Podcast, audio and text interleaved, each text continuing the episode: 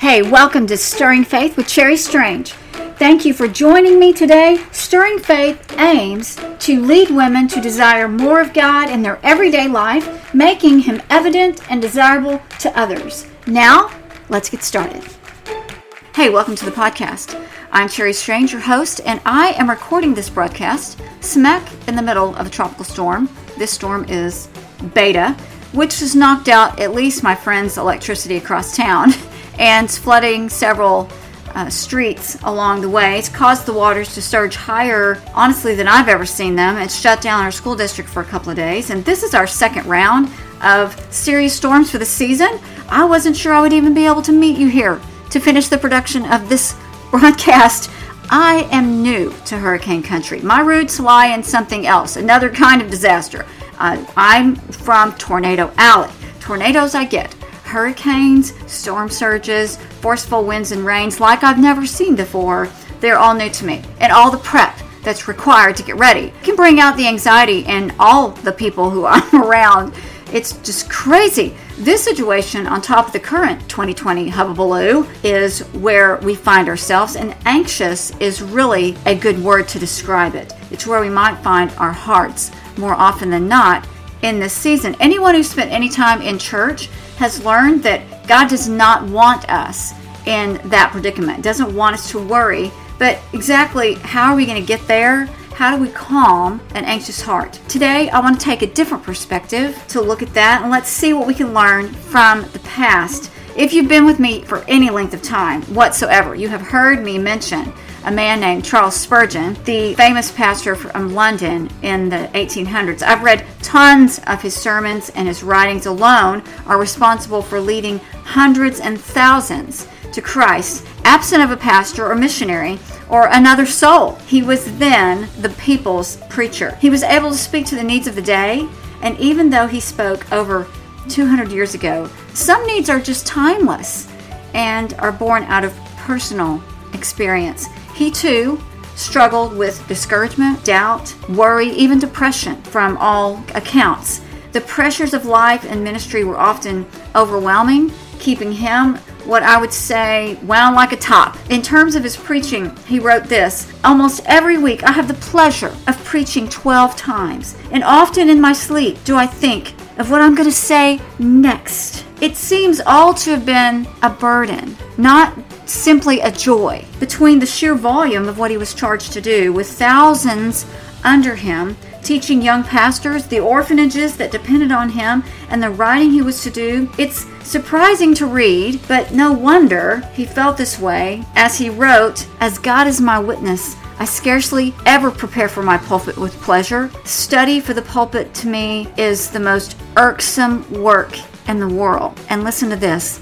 He says, to sit long in one posture, poring over a book, or driving a quill, is in itself a taxing of nature. But add to this a badly ventilated chamber, a body which has long been without muscular exercise, and a heart burdened with many cares, and we have all the elements for preparing a seething cauldron of despair. He's talking about himself. If you were looking for a course called the top 10 reasons for not going into the ministry, this man could write it. He could write it, teach it, and carry the flag for it. Then there was the frustration from duties that stole the time that he desperately needed to get all of that done that he felt were not even part of his calling. He says, I'm only a poor clerk, driving a pen for hours and hours. Here's another whole morning gone and nothing but letters, letters, letters, letters, because he's spending all his time doing something he didn't think he was really needing to be doing with this time. His dark times were so, so bleak that some believed, including himself, that he did suffer from depression. On top of all this was the persecution from the outside, which we know was very vehement toward him, and critics from within the church. He once wrote that the loss of close friends and the cost of ministry was literally killing him. This leads to his physical state. He battled gout and some issues with his joints to the point he couldn't move them at times. He dealt with all of this anxiety by literally leaving it behind.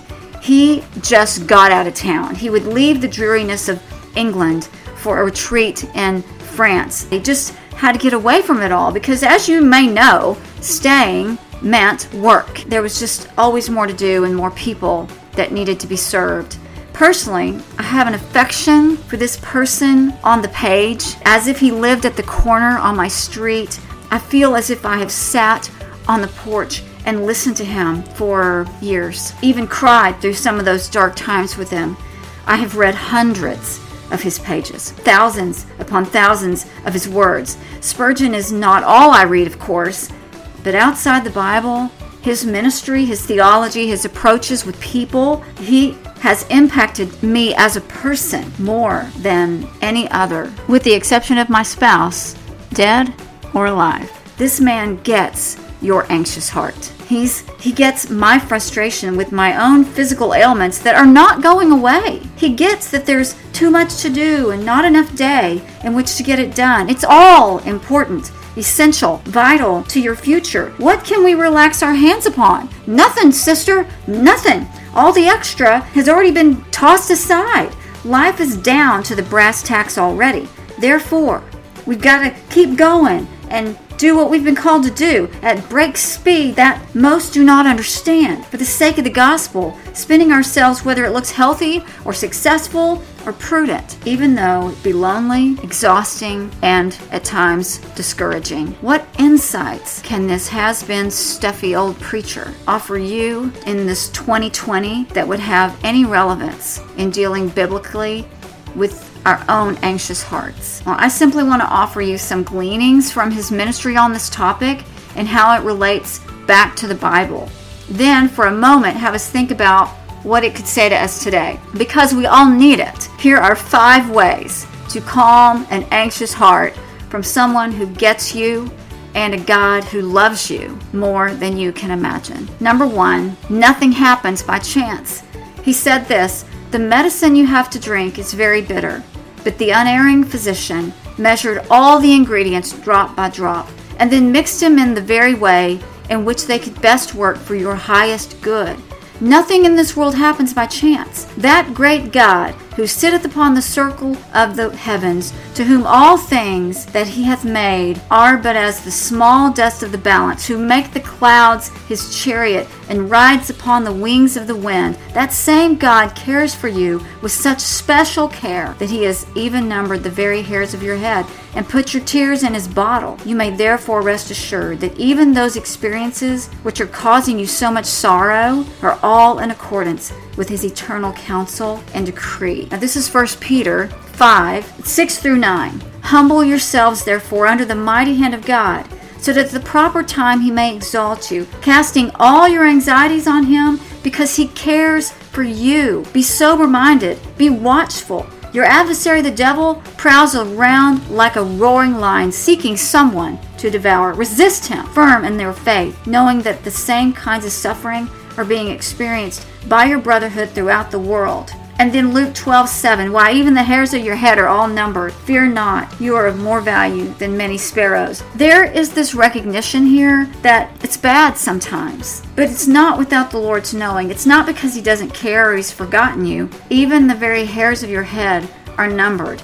You may therefore rest assured that even those experiences which are causing you so much sorrow are all in accordance with his eternal counsel and decree. Trouble does not equal abandonment, is the point here, or worthlessness, or lack of unfathomable love. Your God is always working.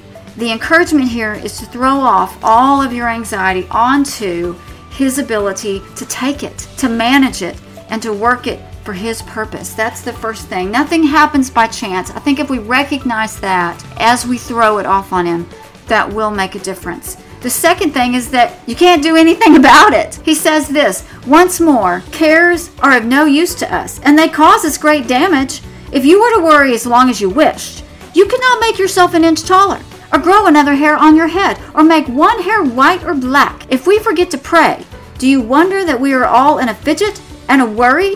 And we do the first thing that occurs to us, which is generally the worst thing, instead of waiting until we saw what should be done and then trustfully and believingly doing it as in the sight of God. Care is injurious, but if you only turn this care into prayer, then every care will be a benefit to you. Basically, he's encouraging us to wait and stop getting in such a tizzy. We can't do anything about it anyway and pray about it. This is the scripture that it came to mind Jeremiah 17, 7 and 8. Blessed is the man who trusts in the Lord, whose trust is the Lord. He is like a green, he is like a tree planted by water that sends out its roots by the stream and does not fear when heat comes, for its leaves remain green, and is not anxious in the year of drought, for it does not cease to bear fruit. This is some good, sound advice for fixers to just stop it.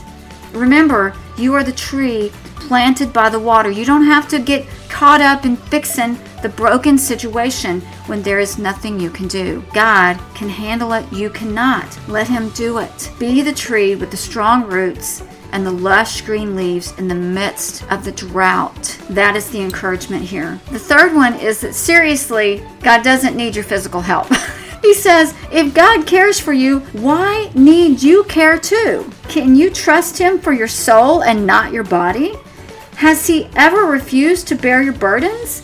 He has never fainted under the weight. Come then, soul, have done with fretful care, and leave all your concerns in the hand of a gracious God. This relates well to Psalm 94 18 and 19. When I thought my foot slips, your steadfast love, O Lord, held me up. When the cares of my heart are many, your consolations cheer my soul. The point here is to pray and be still. Drop everything at His feet, even the physical things that we tend not to drop at His feet. Maybe He will have you do something, but maybe He will just make you drop it and trust Him to do it. That's the point that He makes here. Number four is what I'm going to call Raise Your Hallelujah. There's a popular worship song out right now called that that was written during a really dark time for the songwriters that really spoke to me. They had friends whose young child that was about two or three had had gotten an infection or something like that, landed them in the ICU, maybe was not going to make it. So they were called to pray and pray like crazy. And there's really nothing left to do. I've been there. I've sat in that kind of room and I've been told it's time to start making some decisions because the doctors have done just about all they can do for my own child. My little girl was slipping before my eyes. What we needed was for God to show up. And when all there is left to do is pray and to praise Him in the middle of the impossible situation, just let His peace come into the room, into that space. And this is what Spurgeon suggests. He says, It is only for a little moment that we are to be here. The cup is very bitter, but then there is not much in it. Let us take it all down at a, a draught. These pills are too small for us to make two bites at them. Besides, to chew them is to get their bitterness. To swallow them is to know nothing about it. So do with the trouble of this life. Take them as they come, cheerfully and contentedly, thankfully praising God that there is good in the evil and sweetness in the bitter. Take it all. It will not last long. In Philippians 4 5 and 7 says, Let your reasonableness be known to everyone. The Lord is at hand.